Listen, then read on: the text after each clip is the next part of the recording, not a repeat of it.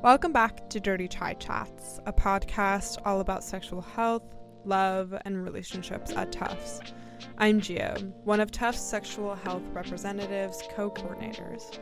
Today, I'm going to be talking a little bit about love languages. I'm going to talk through the different love languages, give some examples, and discuss how they interact within relationships. I would like to acknowledge that I use the term we as an overly encompassing word to describe the attitudes and perceptions typically held within society. Secondly, I'd like to acknowledge that when I use the word partner, I use this also to refer to multiple partners and can extend to casual relationships or people who you share a platonic relationship with, like friends. On that note, let's get started. What does love language mean? Dr. Chapman wrote a book called The Five Love Languages in 1992 that continues to impact the way we think and understand the needs of ourselves and those around us. The different love languages help to describe the five ways that people express their love and can feel the love of others. I like to think of it as the way in which we perceive and experience this feeling of care and love. However, this topic of love languages often becomes difficult because it's hard for people to identify what their love languages is or to navigate a relationship where someone might have a different way of expressing or receiving love that might be unfamiliar to the other person. The first love language is words of affirmation. This is typically described as showing your love through verbal values and acknowledgments of affection. This can include a lot of I love yous, compliments, gratitude, words of appreciation, verbal encouragement, etc. More specifically, to a Tufts or college student, words of affirmations can look like praising the work of an essay or project that your partner did, such as identifying and highlighting specific accomplishments they have had and acknowledging the hard work they did throughout this process. This can also mean a lot of frequent digital communication, like texting and social media engagement. Liking or commenting on someone's social media posts can signal affection. Now, before I continue, I want to pause for a moment and ask Does this resonate with you? Or, on the contrary, does this feel like a superficial feeling of feeling love and affection?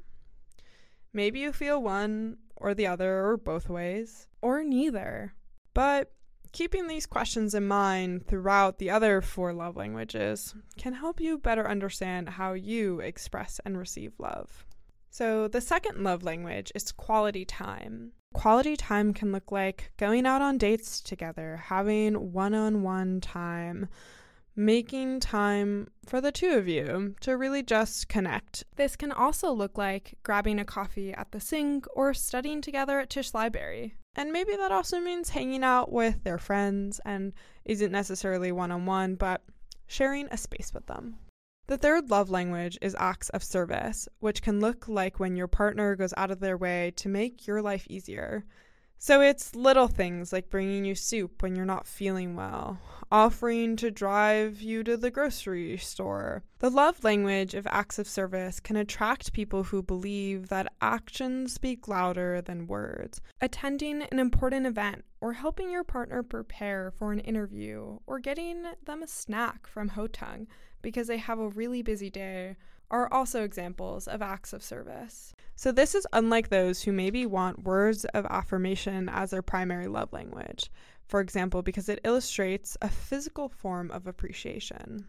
The fourth love language is gift giving and can be described as giving or receiving thoughtful gifts, small or big, that signals appreciation. It's not necessarily about the monetary value, but rather about the symbolic thought behind the item.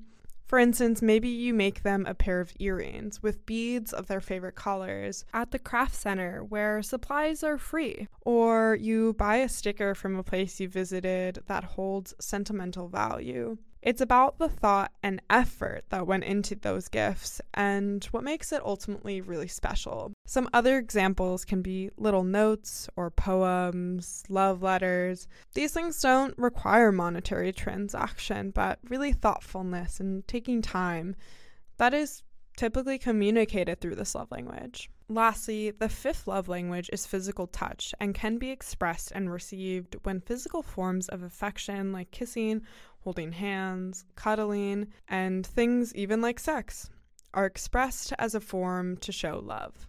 Now, physical intimacy and touch can really be affirming and serve as both this powerful connection between people and show your love for that person in these types of physical displays of affection. Maybe for you or your partner, that could look like holding hands around campus and cuddling during a movie night with all of your friends. Overall, these five love languages, I think you can argue that it goes back to what you were taught. How are you conditioned? How are you raised?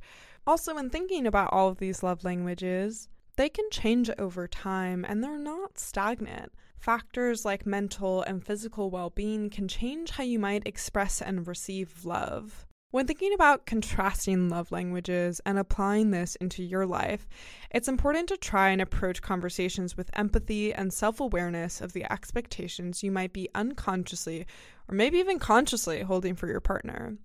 I would cautiously say that it's actually really hard to be self aware of frustrations related to your love language because it's often not talked about and you might not even have the vocabulary to express how you feel. Maybe these concepts are really new and that's something that takes time and practice.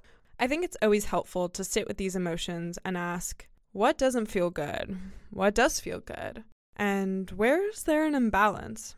So, in an instance where you and your partner have a differing type of love language, it's important to bring that to the conversation. For instance, if your love language is quality time, but it's not for your partner, you can say, Hey, you know, for me, I feel most loved and appreciated and seen when I spend quality time with you. And I know that you express your love through different ways. However, I'd like to find a balance that works for both of us, something that we can sustain for the long term, and something that leaves both of us feeling loved and appreciated. What are your thoughts? I think leaving the conversation open by ending on what are your thoughts invites your partner into the conversation and is less of a confrontation but more of a dialogue to work through. In this instance, maybe they respond with something like, Well, you know, I feel pressured by the expectations of you wanting to hang out all the time, and I don't think I can meet that. Sometimes you want to spend quality time with me, and I know that's your love language, but sometimes I just need my alone time. I want to make this work for both of us, however, so why don't we make time to see each other once a week? So, in this instance, a compromise has been raised. And you can ask yourself, do I want to try it? How am I feeling about this compromise? Is this enough? Do I want to push back? Do I feel like I am willing to try it? So let's say you decide to try once a week. In this instance, a strategy that I would recommend and have found successful in myself and in the lives of my friends is setting a trial period where you have an end date to talk about how things went. This could be like trying to compromise for a month, and once that month is over, you set a date that you and your partner can check back in. However, during that month, you both commit to fully trying this new compromise and are not supposed to revisit it until that trial period is over. Obviously, this might not work for everyone, and I would encourage that if you're not feeling good about something, communication is your best bet and most effective form of conflict resolution. But on the other hand, I think it's important to push ourselves sometimes and keep an open mind about the possibility of something working, even if we had some reluctance. So, I went through these dialogues in the scenario as just some examples of how to navigate a relationship where you have a different type of love language which ultimately is extremely, extremely difficult and something that no one is an expert in, no matter how great of a communicator you are. Because love languages are how we feel human, it's how we feel loved and appreciated, and those are really important things that make everyday life. Ultimately, it's not just romantic relationships, but it's any type of relationship because having a contrasting love language to someone else can cause conflict. It's really important to be self aware of your needs because feeling that love and affection really does depend on the needs that you have for yourself and for your partner in that moment. So, being aware and being able to communicate your love language openly and clearly are really important factors in facilitating dialogue and a relationship during this time to help mitigate conflict and hopefully get you both on the same page. But beyond this, by understanding your own love language, you can begin to understand the love languages of those around you. And in turn, you can create better relationships with virtually anyone. I hope this episode was helpful in understanding the five love languages better and how to navigate conflict. This is no easy task and it takes a lot of time, so be kind with yourself and those around you. The Dirty Chai Chats team is so excited for this new semester and all the new voices, perspectives, and topics that we have coming up. I would also like to thank Tisch College for awarding Dirty Chai Chats with a civic grant that is helping us expand the scope of this podcast and promote civic engagement around sexual health, love, and relationships at Tufts. With that, thank you for listening, and until next time, stay safe, stay sexy, and most importantly, stay warm.